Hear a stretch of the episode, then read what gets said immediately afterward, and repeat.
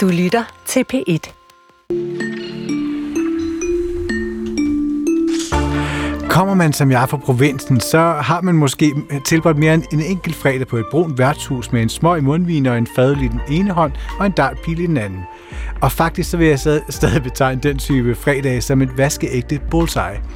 Men der er også en populær sportsgren, og faktisk så populær at verdensmesterskaberne, der bliver skudt i gang i dag i Esbjerg, har slået rekord i tilmeldinger.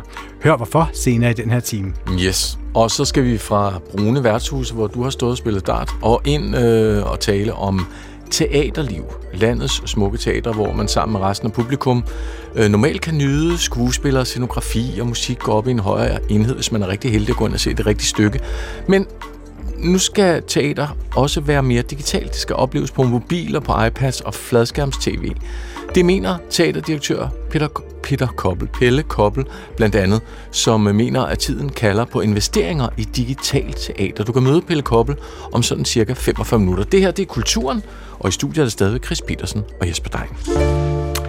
I disse dage taler rigtig mange mennesker om den danske film Bastarden. Ikke alene er filmen blevet storros på verdens vigtigste filmfestivaler og har Miss Mikkelsen i hovedrollen. Den danske Oscar-komité har her til formiddag udpeget filmen som Danmarks Oscar-kandidat i kampen om en nominering i kategorien Bedste Internationale Film. Og vi har en rigtig glad mand, tror jeg, øh, med på linje direkte fra Den Røde Løber på San Sebastian Filmfestival i Spanien. Hej Nikolaj Selv. Hej instruktør og manuskriptforfatter på Bastarden. Øhm, og på, det er så, det, selvfølgelig står det på en rød løber øh, ved San Sebastian Filmfestival. det passer vel meget godt, matcher vel egentlig meget godt den følelse, du har i kroppen, er det ikke? Det, det matcher godt. Jeg vil så sige, lige nu pt. står jeg ikke på en rød løber. Jeg er på vej derhen om en halv times tid. Okay. Men jo, det, det matcher så godt mit humør. Øh, det, det, det kunne ikke være mere perfekt sted at være, når man får sådan en god nyhed, end at bare være til sådan en skøn festival i 25 grader. Det er skønt.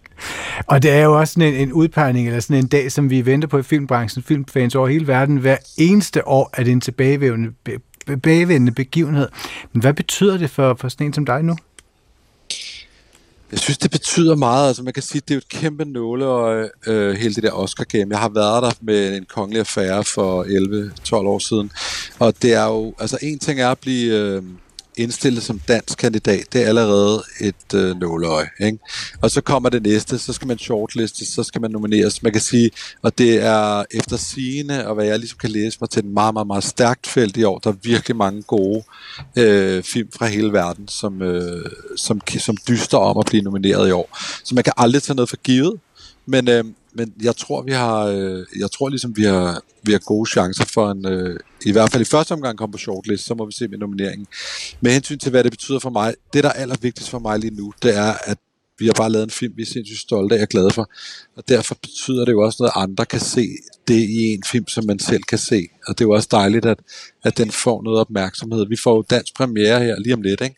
Så, så, så, så det, er, det, det er virkelig øh, skønt, at der kommer sådan en nyhed, lige inden vi skal ud og vise den til det danske publikum, som jo er dem, som prim, øh, filmen primært er lavet til. Mm. Og Nikolaj selv, øh, når man står der og skal i gang med at, at, at, at filme og instruere og gøre ved og bestemme, øh, hvor, i hvor høj grad har man så sådan et eventuelt Oscar-kandidatur øh, en mente? altså i forhold til at give den fuld Gaddafi med Hollywood-effekter og, og lækkerhed på alle parametre?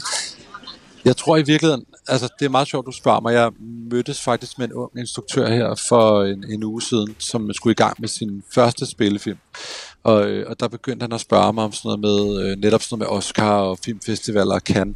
Og mit råd til ham er sådan set lidt det samme som mit svar er, det er, det øjeblik, du begynder at tænke på festivaler og priser, når du laver en film, så bliver du en dårlig instruktør. Du mm. bliver simpelthen øh, nødt til at skyde alt det der væk og slet ikke tænke på, at du skal, du skal prøve at opnå øh, en eller anden succes eller en eller anden prisregn med en film, fordi så, så bliver man jo hæmmet kreativt. Man kommer til at tænke over, når man kan vide, hvad folk kan lide, og kan vide, hvad en jury vil kunne lide og sådan noget.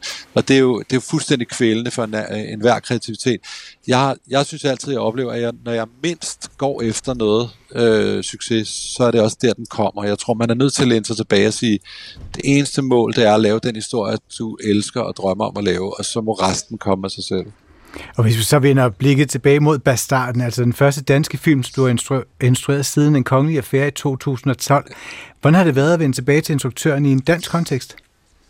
Det har været så skønt. Jeg, øh, jeg har jo været væk et stykke tid. Altså, jeg har jo, jeg har bare, stadig bare boet i Danmark, men jeg har, lavet, øh, jeg har været i USA nogle år, øh, rent karrieremæssigt, og lavet forskellige ting. Nogle af dem blev ikke til noget. En af dem blev til noget, som var sådan lidt mindre interessant for mig, den film, det endte med at blive. Jeg synes, det er skønt at være tilbage i Danmark, fordi at øh, det her, øh, jeg føler mig hjemme som fortæller, det er, det, det føles... Der er også en anden måde at lave film på i Danmark og Europa, som er, at det er meget instruktørens præmisser. Øh, man, får, man får stadig i Danmark lov at være den, som øh, har det endelige ord på alle beslutninger som instruktør.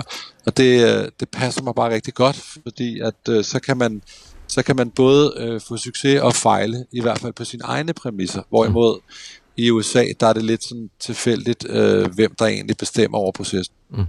En anden lighed mellem øh, en kongelig affære på starten er jo, at Mads Mikkelsen står i centrum. Øh, man har kunnet se ham på Instagram øh, stivet af biler på den røde løber nede hos dig i San Sebastian. Øh, og Anders Thomas Jensen er jo også blandt ind i din film, øh, Nikolaj mm. selv. Og det er jo en del af hans faste skuespillerentourage. Øh. Så jeg gætter på, det er måske en del af svaret på, hvorfor valget er faldet på ham igen Ja, altså der er jo mange, mange, mange grunde til at vælge Mads. Altså for først fordi han er en af de dygtigste skuespillere i verden. Han er fuldstændig fantastisk. Øh, vi blev venner på en kongelig affære, så det var også bare et spørgsmål om tid, hvornår vi skulle lave et projekt igen. Vi glæder os meget til at arbejde sammen siden dengang men, men det er jo også bare sådan, at rollen skal jo også passe. Den skal, jeg, skal, jeg skal både blive forelsket i et projekt, hvor der er en rolle, der passer rigtig godt til ham. Samtidig skal han også synes, at det er en rolle, der passer godt til ham. Så man kan sige, at det her, det er virkelig en... Øh, det er virkelig, altså det er så snart jeg læste Ida Jessens roman, det øjeblik jeg nåede til side 1 nærmest, der tænker jeg, okay, det er masse eller ingen. Ja. Øh, så inden jeg overhovedet begyndte at skrive manuskriptet, der, der, der, der holdt jeg et møde med Mads og sagde, hvad synes du om den her historie? Og heldigvis allerede der, der synes jeg, det lød spændende. Hvorfor det? Hvorfor var det lige Mads, der passede til den rolle? Jamen altså, der, der, står, der står noget i stil med, ikke? En, en, en, en hærdet øh, kaptajn 1700-tallet, øh, ansigtet er lagt i stramme folder, han kigger øh, ud over med sin maskulinitet og sin råstyrke, og altså, jeg kan ikke engang huske, hvad der står, men jeg tænkte bare, okay, hvem skal det ellers være? Altså, øh, det, det var ligesom nærmest skrevet til, til ham, øh, og der var bare et eller andet med den her karakter. Der er jo også noget med kompleksiteten i den karakter, som er svær, og der er man altså nødt til at have en skuespiller af en eller anden en vis kaliber for at kunne, øh, kunne ramme øh, de følelser, som øh, karakteren Ludvig har. Mm. Jeg ved godt, det er lidt svært og lidt irriterende også at skulle svare på det næste, Nikolaj selv. Via midt, så har vi den gode ja. Jakob Ludvigsen, som er medlem af det danske øh, Oscar-komité og filmredaktør hos Samvenue. Ja. Han har en, en klar mening om det. Men hvad tror du selv? Tror du, at det i rammer, der bliver lavet sådan en fin shortlist, er det ikke 10 stykker, der ryger videre? Øhm, en nominering, og måske endda prisen. Hvad er chancen? Hvad tænker du i det, i det opløb, der er nu? Altså, jeg synes, når man ser på, øh, når man ser på de der Oscar-profeter, øh, jeg, jeg, jeg tror, øh, når man ser på de der Oscar-profeter, der altid skriver, hvem de tror, så er der folk, der har os på øh, top 5 over dem, der bliver nomineret. Og allerede det er et tegn på, at der er en vis overvågenhed omkring filmen. Der er jo også øh, mange, mange, mange, mange internationale film, som slet ikke bliver nævnt på de lister. Så allerede der, der har vi jo et ben foran. Mm. Jeg er ret sikker på, at vi kan blive shortlistet. Nominering, det handler også om noget andet. Det handler lige så meget om håndtryk og screeninger, man tager rundt i USA og og, og, og, og charmer folk og sørger for, at der er så mange som muligt, der ser filmen.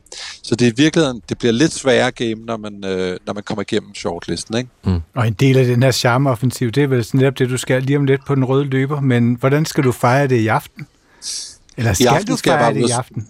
Ja, jeg skal fejre det. Jeg, jeg er her med Mads jo, og jeg er her med Anders Thomas og Centropa, og vi skal, når at øhm, gala-premieren her er overstået, og forhåbentlig veloverstået, så skal vi ud og spise en middag og, og fejre det hele. Tak, og tillykke til dig, Nikolaj selv. Filminstruktør og snart aktuel med Bastarden, som er altså Danmarks Oscar-kandidat, og den får dansk premiere den 5. oktober. Mm, og vi bliver ved Bastarden og filmens nye status som dansk Oscars-kandidat. Øh, men øh, nu, Nikolaj selv var lidt ind på det der med det kæmpe arbejde, der ligger bag. Det skal vi blandt andet også ind på. Øh, sammen med øh, en, en repræsentant fra den danske Oscar-komité, som jo altså er den komité, der hvert år vælger, hvilken film er det, der skal kæmpe for os derovre øh, ved Oscar-prisfesten. I år er valget altså faldet på Bastarden. Jakob Ludvigsen, hej og velkommen. Tak for det. Medlem af den danske Oscar-komité og tit på besøg her i Kulturen som filmredaktør hos Soundvenue. Fedt, du kunne komme forbi. Øhm, der har været en masse bud på, hvem det kunne være. Nu er det så Bastarden. Hvorfor er den den bedste kandidat? Jamen, det, øh, det skyldes nogle forhold, som både sådan handler om, hvilken type film Bastarden er. Et, øh, et gribende, medrivende, underholdende drama med sådan øh, stor professionalisme og en stor, flot film, der både går i følelserne, og man er virkelig revet med undervejs øh, som passer ganske godt til, til sådan Oscar-sammenhæng. Ja. Øh, og så er der sådan nogle ydre forhold, som handler om, hvilken position har filmen allerede i landskabet sådan internationalt øh, på nuværende tidspunkt, som også er rigtig, rigtig vigtigt, når man kigger på, hvilken kandidat øh, Danmark skal sende afsted. Altså, hvad betyder position? I hvilken forbindelse? Er det instruktøren eller filmen, eller hvad er det? Det er, det er flere forskellige ting. Altså, noget af det allervigtigste er, at man allerede har gjort sig opmærksom i udlandet. Og Bastarden har været på de tre førende festivaler, som ligesom er der, man laver en affyringsrampe til en Oscar-kampagne. Det er Venedig, det er Toronto, og det er den festival, der ligger i Telluride. Og de ligger alle sammen her i slut august, øh, start september, og det er der, alle Oscar-filmer stort set starter øh, deres liv. Og øh, Bastarden har simpelthen kunne lave fuldt hus ved at være på alle tre, og her har de, filmen allerede fået en masse omtale. Den er blevet set af de øh, amerikanske anmeldere, der faktisk øh, har været rigtig positive omkring filmen med enkelte kritiske røster, øh, men virkelig en stor øh, medvind har den fået allerede der. Og, øh, og filmen har også allerede fået en amerikansk distributør, og det er også ekstremt vigtigt, når man skal over og lave kampagner osv., at du har nogen over i Hollywood, der gerne vil gøre arbejdet for denne her film, fordi du kan ikke rigtig komme som danske filmskaber, et dansk selskab og sige, nu vil vi bare gerne lave en Oscar-kampagne. Du har brug for de muskler, derovre, som kan bakke op. Og der har øh, Bastarden øh, det selskab, der hedder Magnolia, som tidligere har kørt danske film som Krigen og ja, netop En Kongelig Affære op mod en øh, Oscar-nominering. Og de har Bastarden, hmm. og de lægger øh, nogle penge, og de har sat nogle af deres bedste folk på sagen øh, til at køre det her, den her kampagne, som på en eller anden måde er jo lidt er ligesom en, når du skal køre en præsidentkandidat eller en politiker i stilling til en stor post, ikke? Ja. Kim Magnusson og Tibi Magnusson har også øh, tit fortalt historien der, når de har, har været heldige det er virkelig dygtige folk, der har været indstillet, jeg ved ikke, hvor mange gange har vundet også en masse Oscars, om det her lobbyarbejde, det her kæmpe. Prøv at tage lidt mere, mere på den, fordi nu er vi altså indstillet. Du siger det selv, at de har et kæmpe maskineri, der står klar til at køre ud som en præsidentkampagne. Hvad er næste skridt i Oscar-maskineriet her? Fordi det er jo ikke bare, det skal ikke bare være en flot og fed film. Hvad sker der så? Jamen altså, så noget af det handler om sådan helt traditionel PR. Altså, man skal ud og, og gøre den her film så synlig som muligt i amerikanske medier, øh, og den vej igennem selvfølgelig ramme øh, alle de, øh, jeg tror, 11.000 akademimedlemmer, der er, både i USA, men i øvrigt, øvrigt også i, i resten af verden. Så man sørger for, at folk får set den her film, øh, uanset hvad. Fordi der bliver sendt 90 øh, film ind i kategorien øh, fra øh, lande over hele verden, og det er jo ikke alle medlemmer, der, der ser alle film. Øh, der er så sådan et sindrigt afstemningssystem her i starten, hvor man skal have set et vist antal film i puljen for at kunne stemme. Men, men, men selv det er det jo vigtigt, at man ligesom er sådan, okay, The Promised Land, som den hedder på engelsk, det er den med Mads Mikkelsen, den skal vi sørge for at få set. Ja. Øh, og det er det øh, arbejde, man kan gå i gang. Og så senere i processen handler det netop også om det her med at få lavet visninger i Los Angeles, i New York, at møde nogle af akademimedlemmerne, trykke hånd, øh, rulle hele charmen ud, som både Nikolaj Selle og Mads Mikkelsen er gode til, ikke? Og få, få, få ligesom filmfolkene og filmen til at virke som et sympatisk projekt, man gerne vil bakke op om. Men prøv at høre, det lyder også lidt irriterende, ikke? Fordi så er det jo filmens præmisser, er jo det der med, at vi ser den, vi bliver rørt, så er det jo lidt ligegyldigt, om det er en ukendt skuespiller, øh, vi, altså i en eller anden indie-film. Ja eller om, men her lyder det lidt som om, at der skal du bare have dollars op i lommen, øhm. og der champagnepropper, der springer, og du skal invitere folk for ligesom småbestik lidt. Det, det virker sgu sådan lidt korrumperet. Jamen det, det er en del af det, kan man sige, men det vigtigste er jo, at du har en god film. Altså, og især i den her kategori, der hedder bedste internationale film, der er den kunstneriske bare normalt sat ret højt. Okay. Altså, det er de store film, der har vundet guldpalmen i Cannes, eller de store pris i Venedig, og altså øh, anmelderfavoritter, som virkelig sådan har en god chance der, måske endnu mere end i sådan hovedprisen øh, bedste film. Så den kunstneriske bare er sat højt, men der kan godt være 7-8 film, som alle sammen er kunstnerisk stærke øh, film, som kommer fra forskellige lande, og der kan den her kampagne så måske være det ekstra ekstra... Øh, Hvis ikke de, ekstra, de kører højt nok, så forsvinder de. Nej, men lige præcis. Men, altså, men, men jeg vil så samtidig sige, at nogle år har man også set film, som har kørt lidt under radaren længe. Mm. Alligevel lande en nominering, fordi de rammer et eller andet. Der var en film for nogle år siden, der handlede om en jakokse i klasselokale, for, som var Bhutans første Oscar-nominering nogensinde, som altså overhældede alle de andre. Den vandt ikke, men den blev nomineret, ikke også? Ja. Og, så det kan også godt ske. Og det var fordi, det var en film, der bare gik i hjertet på folk, og man synes, det var noget spændende og anderledes. Så filmen er alt andet lige stadig det vigtigste. Godt. Og nu er det så Nikolaj selv drama Bastarden, som netop har modtaget den her nominering fra den danske Oscar-komité. Vi skal lige høre et, et klip fra filmens trailer her. Ludvig Kalen, velkommen til Halgås. Du vil forsøge at dyrke heden. Jeg vil bygge kongens første koloni derude. Heden er Guds natur i al sin pragt. Hvorfor kastrere et vildt væs, der bare gerne vil være frit? Han har Gud netop ikke sat mennesker på jorden for at skabe civilisation. Og Bastarden, det er en sand historie om den danske kaptajn Ludvig Kalen og hans kamp for at opdyrke den jyske hede i 1750'ernes Danmark.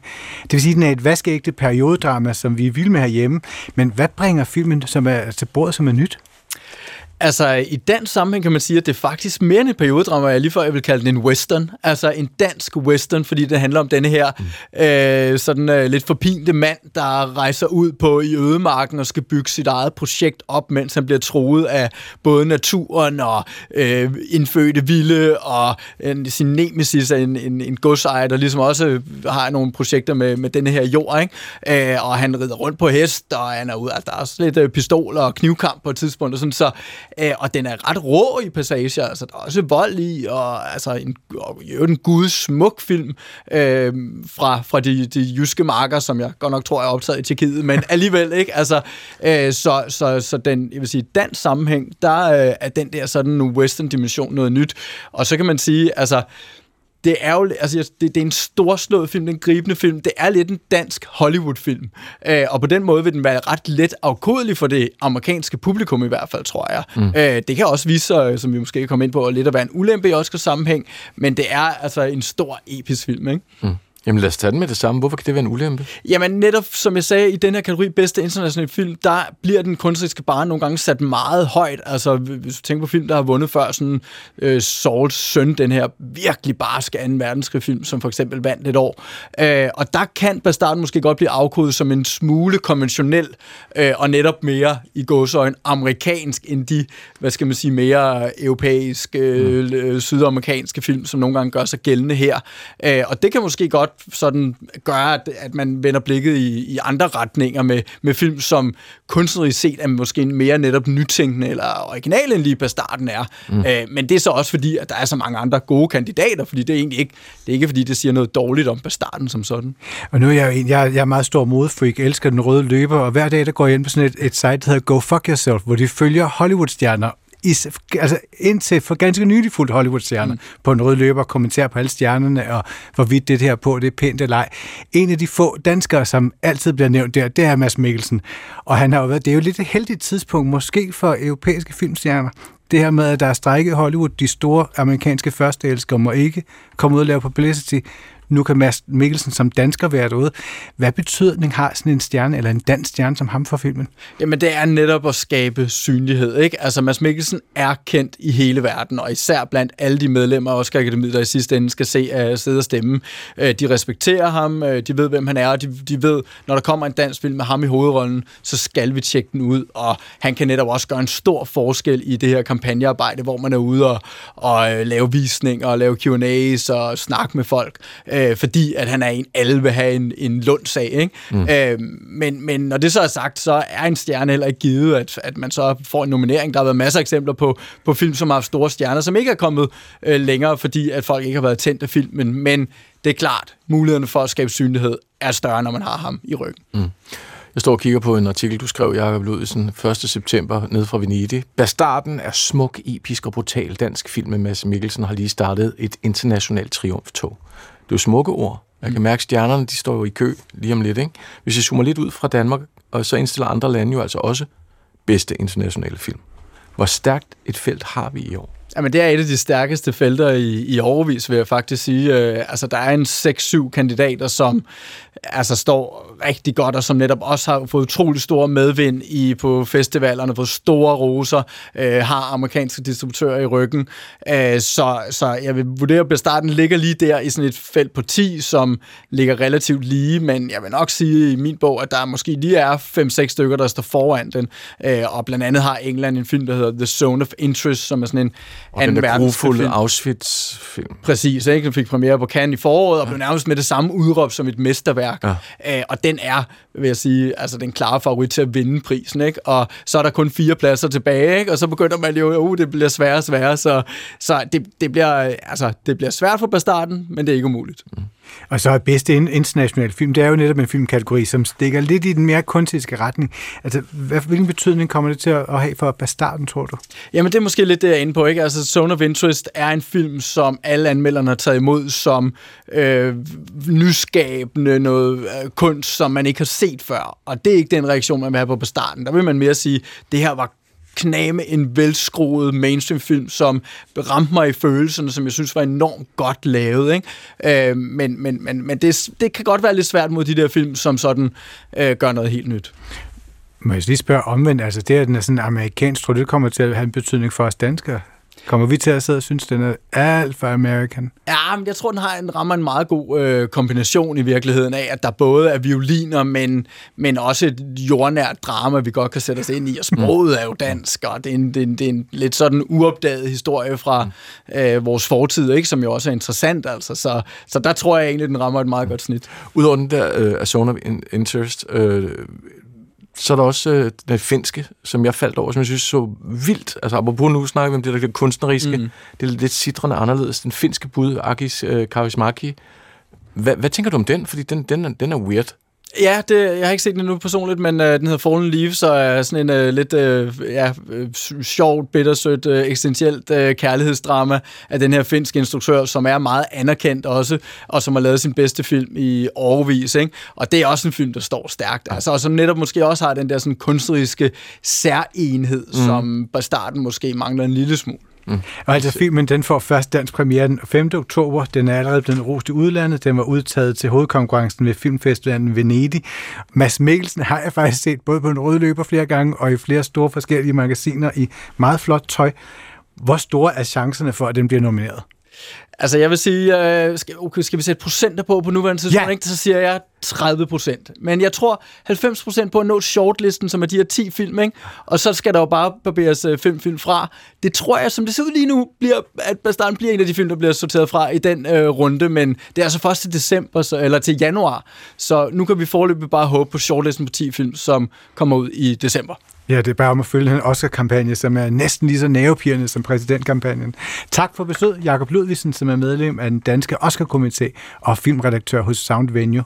Og Danmarks nødklikket Oscar-kandidat Bastarden får, som vi har sagt flere gange nu, altså dansk premiere 5. oktober.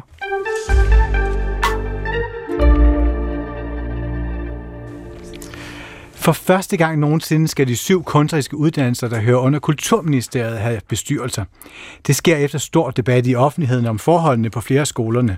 Natasha Dyase giver her et øh, kort overblik over et par af sagerne, som er afgørende for, at skolerne nu skal have bestyrelser. Tilbage i efteråret 2019 blokerede filmskoleeleverne skolens hovedindgang i protest mod den daværende rektor Vinka Hvidemand.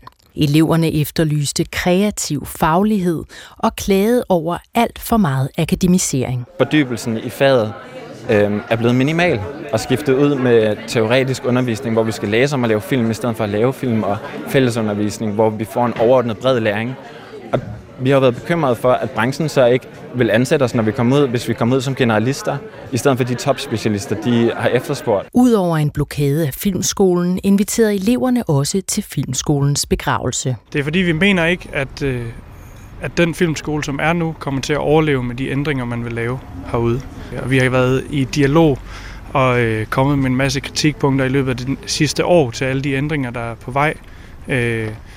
Og der er ingen af dem, der er blevet taget til sig, så nu vil vi ligesom markere det her ved at sige, at hvis det fortsætter på den måde, så kommer filmen ikke til at, filmskolen ikke til at, at blive ved med at være det, den er i dag i hvert fald, og derfor begraver vi den. Og filmbranchen bakkede eleverne op, Mens eleverne blokerede skolen, kom det frem, at filmfolk som Jørgen Let, Iben Jejle og Anders Reffen i et åbent brev kritiserede rektors ledelse. To dage senere sendte Kulturministeriet en pressemeddelelse ud. Hvad, Hvad snakker I også? Hvor har I set det hen? BT har, BT har godt nok også lige skrevet det. Men lad os lige vente et øjeblik. Kulturministeriet og daværende rektor på den danske filmskole, Vinka Hvidemann, var blevet enige om, at samarbejdet skulle stoppe. Det er meget dramatisk, sagde daværende kulturminister Joy Mogensen lidt under et år senere, da det kom frem, at en gipsafstøbning af Frederik den 5. blev fjernet fra Kunstakademiet og smidt i Københavns Havn. Kvinden bag bystebortførelsen var den daværende institutleder på Kunstakademiet i København, Katrine Dirking Holmfeldt. Kunsten har jo spillet en virkelig central rolle i at udbrede hele altså den ene, altså portrættere den ene vældige magt, men også at udbrede øhm, hele det koloniale system og regime. Daværende rektor på Kunstakademiet, Kirsten Langkilde, blev af kulturministeren bedt om at aflevere en redegørelse for studiemiljøet, fordi bystesagen ruskede op i længerevarende problemer under Langkildes ledelse. Også her endte rektor med at stoppe, og debatten fik en række borgerlige kulturordfører til at foreslå, at man etablerede en bestyrelse for Kunstakademiet med henblik på at, citat, normalisere ledelsesforholdene. Og det får alle syv kunstneriske uddannelser altså nu. Kulturminister Jakob Engel Schmidt udtaler i dagens pressemeddelelse fra Kulturministeriet. De kunstneriske uddannelser skaber fremtidens kunstnere og spiller derfor en helt afgørende rolle i vores kunst- og kulturliv. Med de nye bestyrelser styrker vi ledelseskraften på de kunstneriske uddannelser, siger Jakob Engel Schmidt. Kulturministeren har udpeget de eksterne medlemmer af bestyrelserne, som skal varetage strategisk ledelse og have det overordnede ansvar for institutionernes drift, økonomi og udvikling. Om udpegelsen siger han, jeg er glad for og stolt over, at så mange dygtige mennesker har sagt ja til at gå ind i bestyrelserne. Det er et kompetent hold, og jeg er sikker på, at de vil tilføre uddannelserne masser af viden og kraft, siger Jakob Engel Schmidt. Og det var altså Natasha Jarsi, der her gav et overblik over nogle af de sager, der har medvirket til, at der nu skal være bestyrelser på de kunstneriske uddannelser. Og blandt de udpegede bestyrelsesmedlemmer kan vi nævne Lone Scherfi og Louise Vest, der skal sidde i bestyrelsen hos den danske filmskole. Maja Altuk er blandt de udvalgte til den danske scenekunstskoles første bestyrelse, og Lillebeth Genka Rasmussen skal sidde i det kongelige danske kunstakademis billed, billedkunstskolers bestyrelse. Ja. Det der er ikke mange, der ved, det er, at den her bestyrelse, det løser alle konflikter ved at spille dart. Nej, det passer selvfølgelig ikke. Men vi skal tale om dart, og det har jeg glædet mig til hele dagen. Hvad er der? Det var bare, åh, sikkert, sikkert... Uh... Men tænk, hvis man gjorde det, brugte dart som konfliktløsning. Nu ja, eller gider boksning. vi diskutere mere. Vi nu spiller vi dart, indtil vi får nok. vi, nået, vi skal tale om uh, en sportsgren, der primært centrerer sig om tunge pile, uh, der bliver kastet mod en rund skive. Det er noget, der eksploderer i min venkreds, det må jeg sige. Dart, det er populært. Og det kan for dem, der tænker, dart, hvad er det, det går ud på? Den ene derude. Så når pilen bliver kastet og rammer skiven, så lyder sådan her. Det var dig, Chris. Tre bullseye. Ja, og det er selvfølgelig der, vi taler om. For der er blevet slået rekord både i Sydvestjylland og, og på verdensplan. 54 lande har nemlig tilmeldt sig verdensmesterskaberne for landshold i dart, og det er mere end nogensinde før. Og så foregår turneringen i Esbjerg fra i dag og de næste fire dage. Så de næste minutter zoomer vi ind på dartskiven og ser på, hvad der rører sig i miljøet, og på, hvad der med dart og druk hvorfor dart og druk hænger så tæt sammen. Det kommer vi tilbage til. Vi får heldigvis hjælp fra en øh, kilde, der ved ret meget om dart, faktisk næsten alt om dart. Han hedder Daniel Thyge Tybøl. Han er stifter af dartnyheder.dk, og så er han tidligere ungdomslandsholdsspiller i dart. Helt perfekt. Hej Daniel. Hej, og tak fordi jeg må være med. Altid. Du har været med før og god til at fortælle om dart, så derfor er du her nu.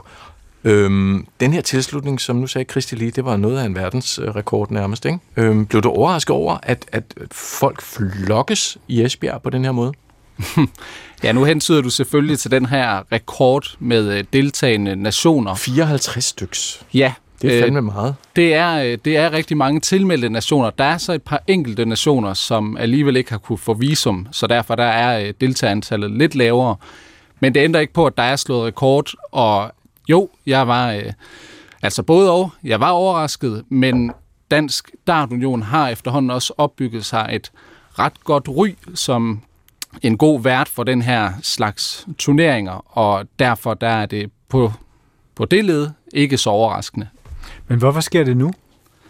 Ja, det er jo selvfølgelig et godt spørgsmål. Altså man kan sige, grundlæggende så dartsporten er jo, som I selv hentyder til her i indledningen, det er jo i en kæmpe vækst. Altså dartsporten vokser på alle ledere kanter, både i forhold til antallet af spillere og lande, der dyrker sporten, og så ikke mindst de økonomiske og kommercielle interesser, der er med i sporten.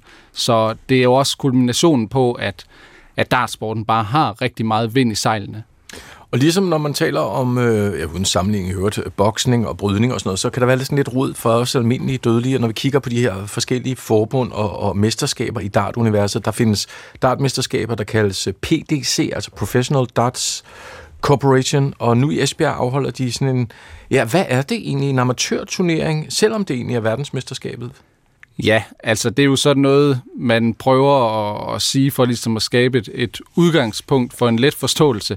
Altså, det er rigtigt, øh, PDC's verdensmesterskab, det er nok det, som de fleste vil kunne genkende, og det er også det, vi i dagligt tale kalder det professionelle verdensmesterskab. Det vi så har her, det er det største VM for landshold. Det vil sige, det er ikke kun enkelte spillere, der stiller op for at repræsentere dem selv. De stiller op for at repræsentere deres land. Og det foregår så i det her øh, ikke konkurrerende, men sideløbende forbund WDF, altså World Darts Federation. Og verdensmesterskaberne de bliver afholdt af en international organisation, WDF. Men det er Dansk Dartunion og Sportsevent Danmark og Esbjerg Kommune, der har sørget for at få verdensmesterskaberne til at blive afholdt i Danmark. Hvad betyder det for det danske dartmiljø at have turneringen herhjemme? Jamen, det er et, selvfølgelig en kæmpe ferie i hatten, og kulminationen på mange års øh, lobbyarbejde og et øh, rigtig, rigtig godt øh, og velarrangeret Danmark Open og Masters, som også øh, har tradition for at blive afholdt i, i Esbjerg. Så det er klart, at øh, altså VM bliver, op, øh, bliver afholdt hvert andet år, og der er mange lande, som byder sig til, så det, at Danmark i det hele taget har fået et værtskab, er, er rigtig unikt. Mm. Og når man så står udefra og kigger ind, hvor stor eller lille status har Danmark som dartnation? På det sportslige niveau, der halter vi jo lidt efter. Mm. Øh, det er der desværre ingen tvivl om.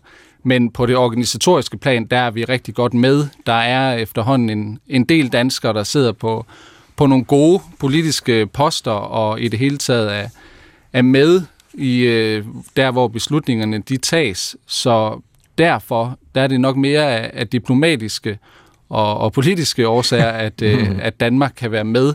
Øh, selvfølgelig er, er dansk øh, dart som, som sportsgren i forhold til de udøvende spillere også øh, på vej opad, men øh, vi, vi er rigtig godt med. Og hvis vi så kigger lidt på stemningen i miljøet, hvad er der så sket i dansk start her de senere år? Der er altså dartpublikummet har ændret sig rigtig meget, og det skyldes i høj grad, at Viaplay og TV3 Sport gennem de seneste år har vist både VM, men sidenhen også endnu flere turneringer, så der jo faktisk kører dart næsten hver, ikke, hvis ikke hver weekend, så hver anden. Og den tilslutning, der opstår for sporten, det er ikke længere bare udøvende spillere. Det er nogen, som er fascineret af sporten og af den kultur, der er omkring sporten. Så dartsporten har udviklet sig i den forstand, at det er nogle helt andre mennesker end tidligere, end, end for bare fem år siden, der følger sporten i Danmark. Mm. Og hvis vi kigger internationalt, for det er jo det fede ved dart, der er, det, er jo, det er jo dejligt mixed i forhold til køn. Øhm, blandt andet kan man møde øh, engelske Bo Greaves. Hun er mm. 19 år, hun er blandt favoritterne hos begge køn. Øhm, lad os lige lytte på, øh, hvor forrygende det lyder her. I oktober 2022, hvor Bo Greaves øh, vinder over sin landskvinde Fallon Sherrock.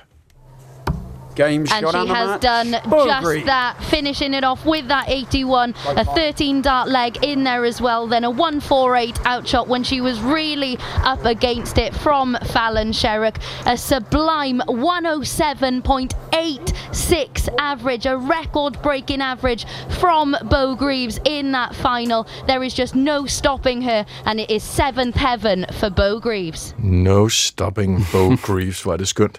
Øhm, særligt spændende. Øh, hvad, prøv at beskrive, hvad er det med hende her, Bo Greaves? Hvad er det med hendes spil? Jamen, det, det er jo fantastisk at følge Bo Greaves. Hun er jo ikke nok med, hun er 19 år gammel, så er hun jo også kvinde.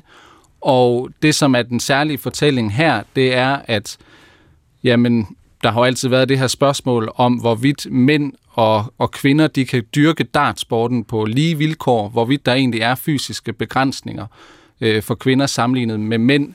Men øh, dem, som skulle være den overbevisning, kan jo så kigge på Bo Greaves og se, jamen det er der til synligheden ikke. Hun præsterer ting, som andre kvinder aldrig nogensinde har gjort, og hun, hun er et af de her generationstalenter som øh, bliver fantastisk at følge i fremtiden. Vi skal huske, hun er kun 19 år, men hun er stadigvæk en af sportens mm. allerstørste og varmeste navne netop nu. Og det er jo så interessant det med kønsfordelingen, så, eller der er ikke så på den måde er køn blandt de udøvende. Men hvordan ser det ud med, med dartpublikummet? Altså, hvem er det typiske dartpublikum? Jamen, jeg tror ikke, det er nogen overraskelse, at, at øh, darten appellerer rigtig meget til mænd. Øh, der begynder selvfølgelig også at være flere og flere kvinder øh, med, men øh, som med så mange andre sportsgrene, så, øh, så vil jeg våge pelsen at sige, at, øh, at fankulturen er, øh, er kendetegnet ved et, øh, ved et mandligt publikum. Mandemænd, mandemænd, der står og kigger. Hvad, hvad er koderne egentlig? Fordi vi ved jo noget med golf og billiard og fodbold, kender vi det også rigtig godt. Hvad er koderne for publikums opførsel? Det er lidt forskelligt faktisk. Nu har vi jo det her PDC-VM, som vi snakkede om tidligere, hvor hvis man har set det i fjernsynet, så kender man det her meget øh, stemningsfyldte publikum, som øh, går lige så meget op i at deltage i en fest, som de gør i at se på dart. Og der står WDF traditionelt set lidt i øh, opposition til det, og har mere en tradition for, at det publikum, der færdes her, er her egentlig for at følge med i darten. Men i takt med, at dartsporten har udviklet sig, så ser man lidt, at det er de samme tilskuere, der kommer til begge events. Så det her med, at man sidder, og der er fuldstændig ro, selvom der er flere hundrede mennesker i salen, det man er begyndt at komme væk fra i WDF, det, det har været helt uundgåeligt. Men øh, der er stadigvæk en lille forskel i, i forhold til, hvilket forbund man, man ser sin dart i. Og nu, startede, nu indledte jeg jo faktisk lige interviewet her i dag med at fortælle om min egen historie med dart, fadel og cigaretter i mundvin. Og de seneste år har der også været historier om, at alkohol og dart er kommet til at hænge for tæt sammen. At den engelske popkultur, hvor man lige får et spil dart til sin fadel, har smittet af på Danmark, og ikke kun på amatørniveau. I marts udtalte Henrik Vestbo, som er formand for Dansk Dartunion, at alkohol også er en integreret del af darten i den bedste danske spillerække, altså første division. Hvordan står det til med det nu? Ja, for det første så er jeg jo glad for, at du siger øh, popkultur, for der er nogen, der lidt fejlagtigt kommer til at sige værtshuskultur. Altså der den kommer jo fra de engelske pops, og ikke fra de danske værtshus, hvor der alt andet lige er en væsentlig forskel. det er der, ja, bestemt. Ja, øh, så nogle gange så får man noget et lidt forkert billede. Øh, fra den her sag, den kørte i foråret, og så frem til i dag, der er det klart, at der er jo ikke sket nogen ændringer. Man er blevet mere bevidst om, hvordan man skal agere ude til kampene. Men altså, dartsporten er jo en sportsgren, som man har mulighed for at dyrke, mens man indtager alkohol. Og øh, det er jo på godt og ondt. Øh, det, det betyder meget for, for idrætten, i og med at man kan appellere til et, øh, et spillerpublikum, som man måske ikke kan gøre på samme måde i mange andre sportsgrene. Men så er det jo desværre også, at man samtidig hører om de her sager, som, øh, som Danmarks Radio var med til at dække i, i foråret. Der er indledende kampe fra i dag og de næste to dage, øhm, og man kan jo følge det hele på dartnyheder.dk. Øh, det endelige højdepunkt for WDF er øh, fredag og lørdag. Semifinale og finale er det der. Og du skal selv være med sidst på ugen. Hvad glæder du dig mest til? Jamen, jeg glæder mig jo selvfølgelig rigtig meget til at følge de danske resultater, men jeg er endnu mere optaget af at følge hende her, Bo Greaves.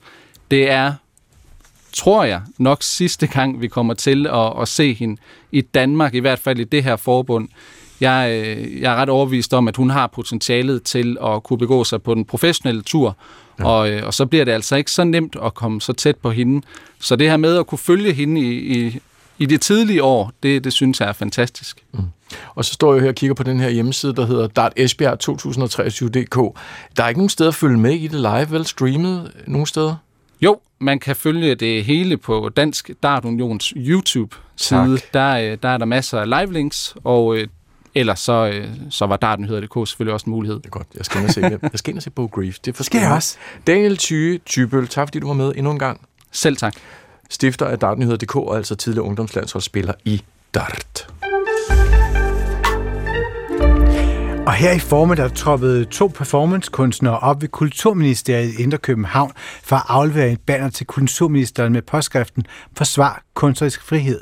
Det er et budskab, der er kommet i kølvandet på de seneste mange ugers debat om lovforslaget omkring et koranafbrændingsforbud. I sidste time kunne man høre reportagen fra auktionen i formiddags, hvor det også fremgik, at kulturministeren altså ikke var til stede, da performerne dukkede op i deres halvnøgne pelsantræk med et banner. Men vi spurgte dem, hvad de ville have sagt til ministeren, hvis han selv havde taget imod deres aktion. Jamen, vi vil jo virkelig gerne i dialog omkring den frygt, der er, øh, og have ham i tale øh, omkring den her lov, som også er ret svær at forstå. Jeg må personligt sige, at, øh, at jeg har ret svært ved ligesom at, at øh, forstå, hvad der egentlig vil blive ulovligt, og hvad der ikke vil. Og jeg har hørt dem sige mange gange, at det vil være op til juristerne og politiet, men jeg synes også som borger i et retssamfund, at man har krav på at kunne forstå den lovgivning, der er, så man ved, om man har tænkt sig at gøre noget ulovligt eller ej. Øhm, men først og fremmest, så vil vi gerne have Jakob Engel Schmidt i tale i forhold til øh, det, som handler om kunstnerisk censur og øh, ja, den store frygt, der er blandt kunstnere for, hvad må man, hvad må man ikke. Øh, øh, ja, og, og sikre, at den kunstneriske frihed øh, bliver bevaret. Og sådan sagde hun altså Astrid Lindhardt fra performancekollektivet Persona non grata, da Linnea Albinus Lande talte med hende i forbindelse med deres happening ved Kulturministeriet tidligere i dag. Omkring øh, klokken kvart over tre, altså for bare lidt tid siden, der fangede vi kulturminister Jakob Engel Schmidt for at få hans reaktion på dagens happening. Og her kunne han blandt andet fortælle, at han skal mødes med de her performancekunstnere lidt senere i eftermiddag. Vi spurgte først kulturministeren, hvordan han forholder sig til den her frygt blandt kunstnerne. Jamen det forstår jeg godt, og jeg er så utrolig ked af, at jeg ikke var i ministeriet til at kunne tage imod øh, de både kreative og vokale kunstnere, da de kom på besøg. Sagen var, at jeg var sammen med resten af ministerkollegaerne over i statsministeriet. Men allerede i weekenden, øh, hvor personerne on grata og teater sort-hvid øh, lavede første del af deres performance-kunst, øh, der skrev jeg til dem øh, på Instagram og inviterede dem til dialog. Så jeg har jo været opmærksom på, på, øh, på deres øh, kunst og deres kunstværk og stykke, allerede før det kom her i P1. Øhm, og de forholder og, sig jo, øh, Jacob Engelsmidt, til, hvad kunstnere i det hele taget må og ikke godt. må. Så jo ikke kun øh, personer non grata sort-hvid, som der er tale om i det her tilfælde. Nej, og netop derfor har jeg også inviteret dem til møde i Kulturministeriet i dag. Øh, de kommer øh, ind på mit kontor om 45 minutter, hvor vi taler videre. Og sagen er, at jeg sidder jo og læser alle de høringssvar, der er kommet øh, for forskellige organisationer og mange kunstnere, og glæder mig også til at høre, hvad de har at sige til mig. Når man sender et lovforslag i høring, så gør man det jo netop, fordi man gerne vil have respons. Og som regeringen har sagt på det pressemøde, hvor vi præsenterede lovgivningen, der skal gøre det ulovligt at brænde øh, religiøse øh, genstande, koraner og andet, jamen så har vi beskrevet det som en nålestiksoperation. Og jeg er ikke blevet kulturminister for at forhindre mennesker i at udføre deres kunst. Er man som kunstner øh, grebet af et ønske om at brænde en koran af foran en ambassade, så har jeg svært ved at forestille mig, at det er lovligt i fremtiden. Men i så vidt omfang det overhovedet er muligt, arbejder regeringen naturligvis for at sikre den kunstneriske frihed. Kunsten skal være vild, den skal være til ulejlighed, den skal være provokerende, den skal bide os politikere i haserne og nappe os i bagdelen. Og det er jo hele ideen med at have en fri kunst. Men er den øhm. fri, hvis man ikke for eksempel må rive en koran af på et rivejern? Altså, det er jo også et, en form for politisk opsang, som kunne have været til jer, men den bliver så forbudt. Ja, øhm, det har jo altid været sådan, så at ting foregår inden for lovens rammer. Øhm, Designet med den her nålestiksoperation er at sikre Danmarks sikkerhed. At sørge for, at vi ikke er det eneste land i verden, hvor man kan brænde religiøse skrifter af.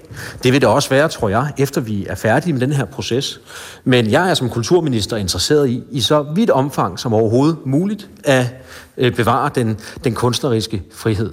Jeg kan ikke love alle kunstnere, at de nødvendigvis bliver friholdt, men jeg kan love alle, jeg lytter, og for mig er det fuldstændig afgørende, at man på scenen, i film og i, og, i, og i andre kunstværker i fremtiden kan udtrykke sig så frit som overhovedet muligt.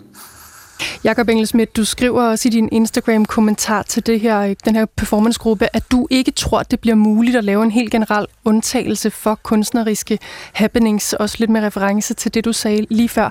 Men hvorfor er det egentlig ikke muligt at tage højde for det her store behov, som kunstnerne udtaler gang på gang for at beholde retten til at ytre sig frit med deres kunstneriske arbejde?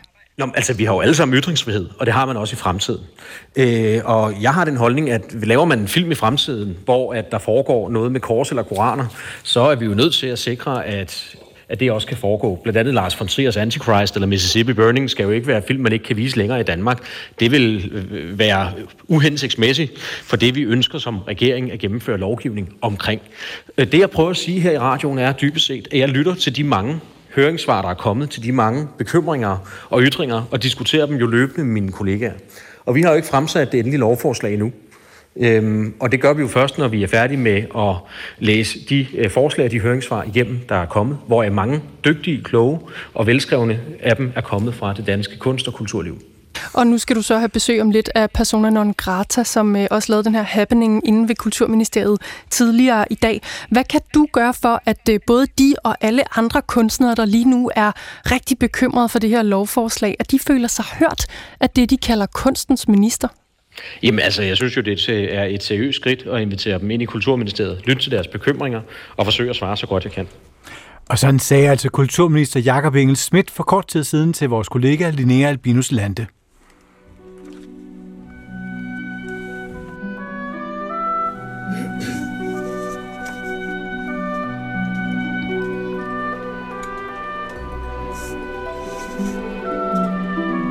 Ja, det er så smukt, ikke? Så sidder man der i teatret måske. Stor teatersal, læner sig tilbage i de røde velurpolstrede sæder og nyder, det kunne være det her, Tchaikovsky. Omgivet publikum, der er lige så tænkt interesseret som en selv måske. Men måske skal vi ikke øh, have chance for at opleve teaterforestillinger kun inde på selve teaterne. Det skal også ud, det skal være digitalt et andet sted. Det mener i hvert fald vores næste gæst, Pelle Kobbel. Hej Pelle. Hej. Det er dejlig musik, ikke? Jo, det er skønt. Teaterdirektør på Teater V her i København. Og Pelle, du har... Um, grund til, at du står her, det er jo, fordi du har skrevet en masse ord, et debatindlæg til Kulturmonitor, hvor du blandt andet efterspørger live-baseret teater, der er lavet til det... Hold op, der kom for meget, for meget fart på. Der er lavet til det digitale rum. Hvad er det helt konkret, at du godt kunne tænke dig? Jamen altså, det jeg godt kunne tænke mig, det er at gør opmærksom på, at det er en statslig opgave også at støtte op om nye kunstneriske muligheder i det digitale felt, også på scenekunstområdet. Altså at investere i en form for hvad man sige, grundforskning til at udvikle nye formater og nye måder at skabe og opleve fiktionsfortællinger på, også i en digital kontekst. Mm.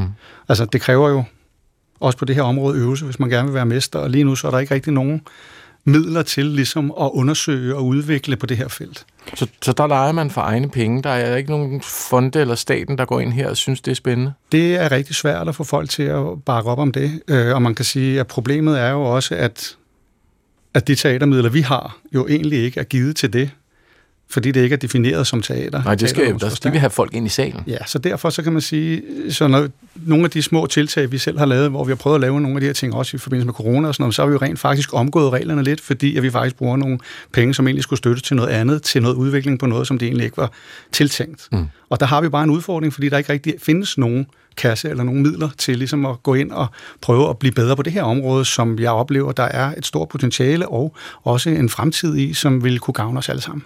Og hvad, når du siger digitalt rum, hvad mener du så? Jamen det, jeg mener, det er jo helt grundlæggende set at prøve at skabe nogle fiktionsfortællinger til skærm direkte. Det vil sige, det er jo ikke, det er ikke øh, at gå ind på Svanesøen og stille et kamera op, øh, og så filme den, og så smide det ud på skærmene. Det kunne man også godt gøre. Det gør man mange steder. Det har vi også prøvet at gøre i Danmark med det, der hed Cetra, Cetra i, i gamle dage for 10 mm. år siden. Øh, og det har faktisk også en værdi, men det er bare en helt anden snak, fordi det har jo en værdi i forhold til, at det bringer noget videre ud. Men jeg oplever, at der er et potentiale i at sige, hvordan kan vi skabe nye fortællinger til det her medie, eller hvordan kan vi skabe live-fortællinger direkte til skærmen. Hvis du forestiller dig en live-film, Altså, det, altså, eller ligesom forestiller dig, hvordan skriver du noget, hvordan laver du en dramaturgi, som gør, at du kan fastholde folk ved skærmen, men gøre det live. Lidt ligesom, hvis du nu forestiller dig, at aftenshowet, man sige, det var en fiktion, eller hvis du forestiller dig et stort indsamlingsshow, eller altså sådan, så hvordan kan vi ligesom skabe nogle fortællinger øh, i nogle live-baserede rammer, som kan samle befolkningen. Mm. Øh, og det tror jeg, der er mulighed for. Det er jo selvfølgelig ikke noget, vi bare lige gør sådan her, men det er jo noget, som man tænker, at hvis vi begynder at prøve at lege med at gøre det, så kunne det være, at vi kunne gøre det. Og så kunne det faktisk også godt være, at vi på længere sigt måske kunne samle endnu flere mennesker omkring det, og faktisk skabe nogle store meta-happenings, kan man ja. sige, hvis, som i virkeligheden ikke kun måske gik ud over hvad kan man sige, regioner eller ud over landegrænser, men det kunne, ja, altså, det kunne være, det gik, gik helt ud over verdensdele. Det kunne være, at man kunne samle hele verden i at lave nogle fortællinger. Oh. Ligesom vi har en Super Bowl. Nu bliver det vildt. Nu kører, godt. nu kører ja. men, altså, nu er men, men Super Bowl på mobiltelefonen. Præcis. Ja. Altså, jeg ved godt, det lyder sindssygt, men det, der jeg synes, der er interessant ved det, det er, at det jo er muligt. Men Pelle, det er jo også vel, gætter jeg på, for at få nye ind i butikken, fordi altså, sølvrevne, de vil jo gerne sidde i den der velurstol ikke, og se teater. Så hvem er det, du gerne vil have, at vi får fat i på den her måde? Jamen, jeg vil gerne have, at vi får fat i nogle flere mennesker. Altså, helt grundlæggende, så er det jo sådan, at en teatergænger i dag går måske i teateret, hvis det er en af de her sølvkrog, som du siger, rigtig storbrugere, så går de måske i teateret fem, 4-5 gange om året. Mm. Men vi sidder sådan set alle sammen 4-5 timer om dagen minimum med nogle skærme foran vores skærme. Det vil sige, at der er et potentiale, som er ret meget markant større, end hvad teaterets potentiale er, hvis man ser, hvor det ligger lige nu. Mm. Og det er jo ikke altid nødvendigvis de samme mennesker, som man henvender sig til. Altså, der er nogle af de ting, vi har lavet, som er digitale, det henvender sig jo også til nogle, en lidt yngre generation, for eksempel. Og så inviterer det også nogen ind, som måske ikke har lyst til at sidde i en teatersal sammen med alle mulige andre og, og sidde tæt på dem. Vi havde blandt andet en, en ung pige, som var lidt socialt udfordret, og hun hendes tilbagemelding var blandt andet, at hun synes, det var ret rart ikke at skulle ja, ja. sidde blandt alle de her Hvis mennesker. Hvis man er lidt introvert, så gider ja, man ikke ja, det der. så er det stadigvæk rart, men så er det stadigvæk af en fornemmelse af, at det faktisk er en organisk oplevelse, som er levende på begge sider af skærmen. Mm. Hvorimod, hvis du har en film, eller sidder og ser en film, jamen, så er det en statisk oplevelse.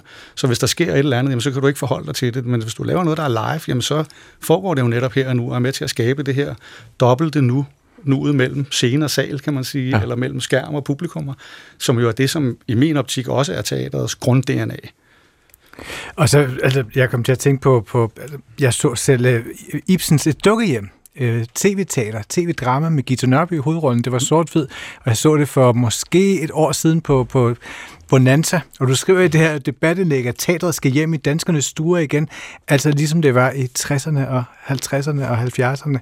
Hvorfor skal teateret hjem i danske stuer igen?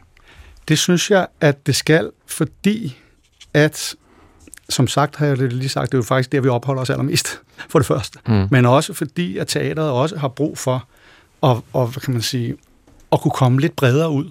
Altså en del af udfordringen med teateret i dag er jo sådan set også, at vi er gået fra at være netop et masse kommunikationsmedie, kan man sige, dengang da teateret var på sit højeste, til at være et nichemedie. Det vil sige, at vi henvender os til rimelig få mennesker ad gangen, og det er svært at være en del af en offentlig samtale og have en holdning til teater, som er mere konkret, når vi ikke oplever de samme fortællinger om, hvad teater egentlig er. Så, så vi kommer altid til at diskutere teateret sådan lidt mere abstrakt, og hvad teateret sådan som som kunstart er, i stedet for måske at diskutere nogle oplevelser, vi er fælles om. Så når vi mødes på tværs, også i familier og på tværs af regioner og alt muligt andet til nogle af de her sammenkomster, og sådan noget, så er vi svært ved at diskutere teateret konkret, fordi vi ikke har nogen fælles oplevelser af teater. Mm. Men, men hvis vi har set en film, eller hvis vi har set en tv-serie, eller læst en bog, jamen så hvis vi ikke lige har læst den, jamen så kan vi lige få den. Men det kan man ikke på samme måde med teateret, fordi det jo opstår og forsvinder igen så hurtigt. Da jeg, når, da jeg så det her tv-teater, så skulle jeg virkelig kæmpe for ikke at forlade forlade stykket, før Nora hun forlader før scenen? Altså, hvordan sikrer vi os, at, at det bliver alt for kedeligt? Jamen altså, det er jo, hvornår sagde du, det var lavet? Altså, der, altså det, det, det har måske også lidt med det at gøre, kan man sige, ikke? at tiden udvikler sig jo også, og det er jo netop derfor, at det også er vigtigt at begynde at arbejde med nogle nye fortællinger, og nogle nye formater, og nogle nye måder. Altså, du skal måske også have en anden dramaturgi, når du arbejder på den måde, end når du arbejder på teateret, lige så vel som det er noget andet at skrive en film, end det er at skrive en bog. Altså, men det kræver jo, at vi igen prøver at sætte noget tid af og noget økonomi af til ligesom at prøve at blive bedre til at finde ud af, hvad det, er, det skal være. Og redefinere, fordi det, jeg har hørt dig sige, det er jo ikke at bare sætte uh, Gita Nørby på, på båndoptageren og så spille uh, et gammelt VHS-bånd af. Det, er jo, det, er, det skal foregå live, sådan som jeg hørte dig sige det. Ikke? Det skal det, være, der skal oplever, være en interaktion. Det skal ikke bare være noget, jeg sidder og ser, som at du har båndet til mig. Jeg oplever jo, at der er et, en værdi i, at noget er live. Jeg oplever også, at hvis vi, altså, der er også en grund til, at X-Factor bliver sendt live. Der er en grund til, at vi nogle gange også har det der live. Det er her og nu. Ja, det er ikke fedt at se bagefter, når alle Nå, andre har nej, men, om Nej, men der ja. er også nogen, altså, så er der jo de her sportsevents, som jo også snakker, altså en landskamp, hvad er det, der samler det om? Det er noget, der sker mm. her og nu. Jeg, jeg tror jo på, at flow på en eller anden måde vil få en revival. Det kan godt være, det lyder lidt latterligt lige nu, men det her med, at vi lever i et samfund, hvor alt kan opleves hele tiden, det gør jo også, at vi bliver langt mere differentieret, og vi alle sammen vi oplever ting på forskellige tidspunkter, men vi har jo brug for nogle fællesskabssamlende holdepunkter. Og der mener jeg jo igen, at hvis du kan lave nogle fiktionelle fortællinger, som foregår her og nu, og som kan opleves her og nu, og som kan, så kan det samle os på en måde, som i sig selv har en værdi, tror jeg på. Men betyder det så, fordi teater lever jo på den der forgængelighed, der siger bare, puh, så er det væk. Skal det her også være ligesom teater? Det forsvinder. Det, er ikke, det bliver ikke gemt nogen steder. Det er bare lige der, og så er det der ikke. Det skal altså, man jo finde ud af. Det, kan jo, det er jo et spørgsmål om, jeg tror, noget af det skal, og noget af det skal ikke. Jeg tror også, der er en værdi i, at man, hvis det er lavet ordentligt, eller hvis det kan ses igen, jamen, så, kan det, kan man sige, så kan det måske godt opleves igen. Men der er stadigvæk, det der ligesom er min pointe, er, at der er en værdi i bare det, at man ved, at det foregår her nu. Og det også har en værdi i sig selv, og det, at man ikke kan klippe, eller det, man ikke lige kan tage den om, eller det, man ligesom, som jo også er en del af teateret, det er, at du skal sådan set kunne replikkerne, vi kan ikke bare tage den om igen. Og, og den værdi, når vi sidder og ser det, hvis du ser noget, som du ved foregår her og nu, mm. så har det i sig selv også en værdi i forhold til den måde, du oplever det på. Mm. I debatten der henvender du dig til kulturministeren, men, men hvad du godt kunne tænke dig for svar? Jamen, jeg kunne da godt tænke mig, at man afsatte nogle penge, gerne på finansloven, til at lade et eller to teater gå ind og, og prøve at, at definere nogle rammer for det her, eller gå ind og undersøge, lave en slags grundforskning på det her område i et længere perspektiv, end bare en pulje. Altså det, der ligesom er, er det, vi har gjort øh, tidligere, der blev faktisk lavet, den slottet vi for under corona, der var vi inde og prøvede at se, om vi ikke kunne få en lille pulje til det her digitale teater. Og der blev faktisk lavet en lille pulje, men som faktisk så blev fordelt ud på så mange, så det faktisk var svært at få, altså få noget ud af det på lidt længere sigt. Man siger. Det, jeg drømmer om, det er jo ligesom at sige, jamen ting tager tid, og lad nu nogen arbejde på det her område i en længere periode, i en 3-4-årig periode, for ligesom at være en fortrop for alle de andre, og så kan man jo videstele. Det er jo slet ikke, det er jo ikke, fordi man vil tage noget på sig, men der er jo nogen, der ligesom skal have lov til at gå i en retning, for mm. at vi andre kan lære noget af det. Sådan er det jo på alle områder. Og der oplever jeg bare, at vi som stat investerer utrolig mange penge hvis man ser det sådan overordnet, så det lyder i hvert fald af mange penge. Vi kan godt bruge flere penge, det er ikke det, men altså vi bruger over en milliard kroner på scenekunst i Danmark. Og hvis jeg så siger, at man bare måske 1 procent, det er jo ingen penge, men, altså, men den findes ikke lige nu. Nej. Så det er mere bare at sige, hvad er det, vi skal investere ind i her? Der giver det måske mening også at tænke lidt længere frem nogle gange og prøve at investere lidt i fremtiden, samtidig med at vi også mm. investerer i fortiden og nutiden. Helt kort, du får 30 sekunder. Hvis du skal drømme og ønske lidt, hvor meget fylder, eller hvad fylder digital teater så på den danske kulturscene om 10 år? Ah, jamen altså, som du siger helt kort, jamen, så er det forhåbentlig anerkendt og vigtigt supplement til det fysiske teater og kan samle danskerne om live-baserede, relevante fiktionsfortællinger – på linje med DR's drama og søndagsserierne, og så landskamp i fodbold. Og ja, altså nye fælles fortællinger, som gør, at teateret igen bliver noget, vi kan tale mere konkret om, også på tværs af regioner og landsdele, fordi at vi har delt en oplevelse, og på den måde, så kan vi måske blive en vigtig og relevant del af den offentlige samtale, for det savner vi virkelig i dag. Sådan, Pelle Kjorben. tak, tak, Pelle Kjorben. Teaterdirektør ved Teater V her i København. Ja, vi holder øje med det, Pelle, og ser, hvad der sker. Så håber vi også, der kommer noget interaktion. Jeg kunne godt tænke mig at interagere med skuespillerne. Jamen, det gør vi bare. Altså, kunne sige, sige noget, gør noget, gå derhen, ja. rutediagrammer, alt Men muligt. det er i gang, jo. Godt. Vis mig det, så ses vi igen. Det siger vi. Hvad så, Chris? Har du det godt? Hvad så hvad? Hvad? Hvad? Vil du sige farvel? Ja, det vil jeg da rigtig gerne. Fordi at her i studiet, der har været Jesper Dein og mig, Chris Pedersen, og dagens producer er Kasper Dyrholm Trane. Og nu er der nyheder.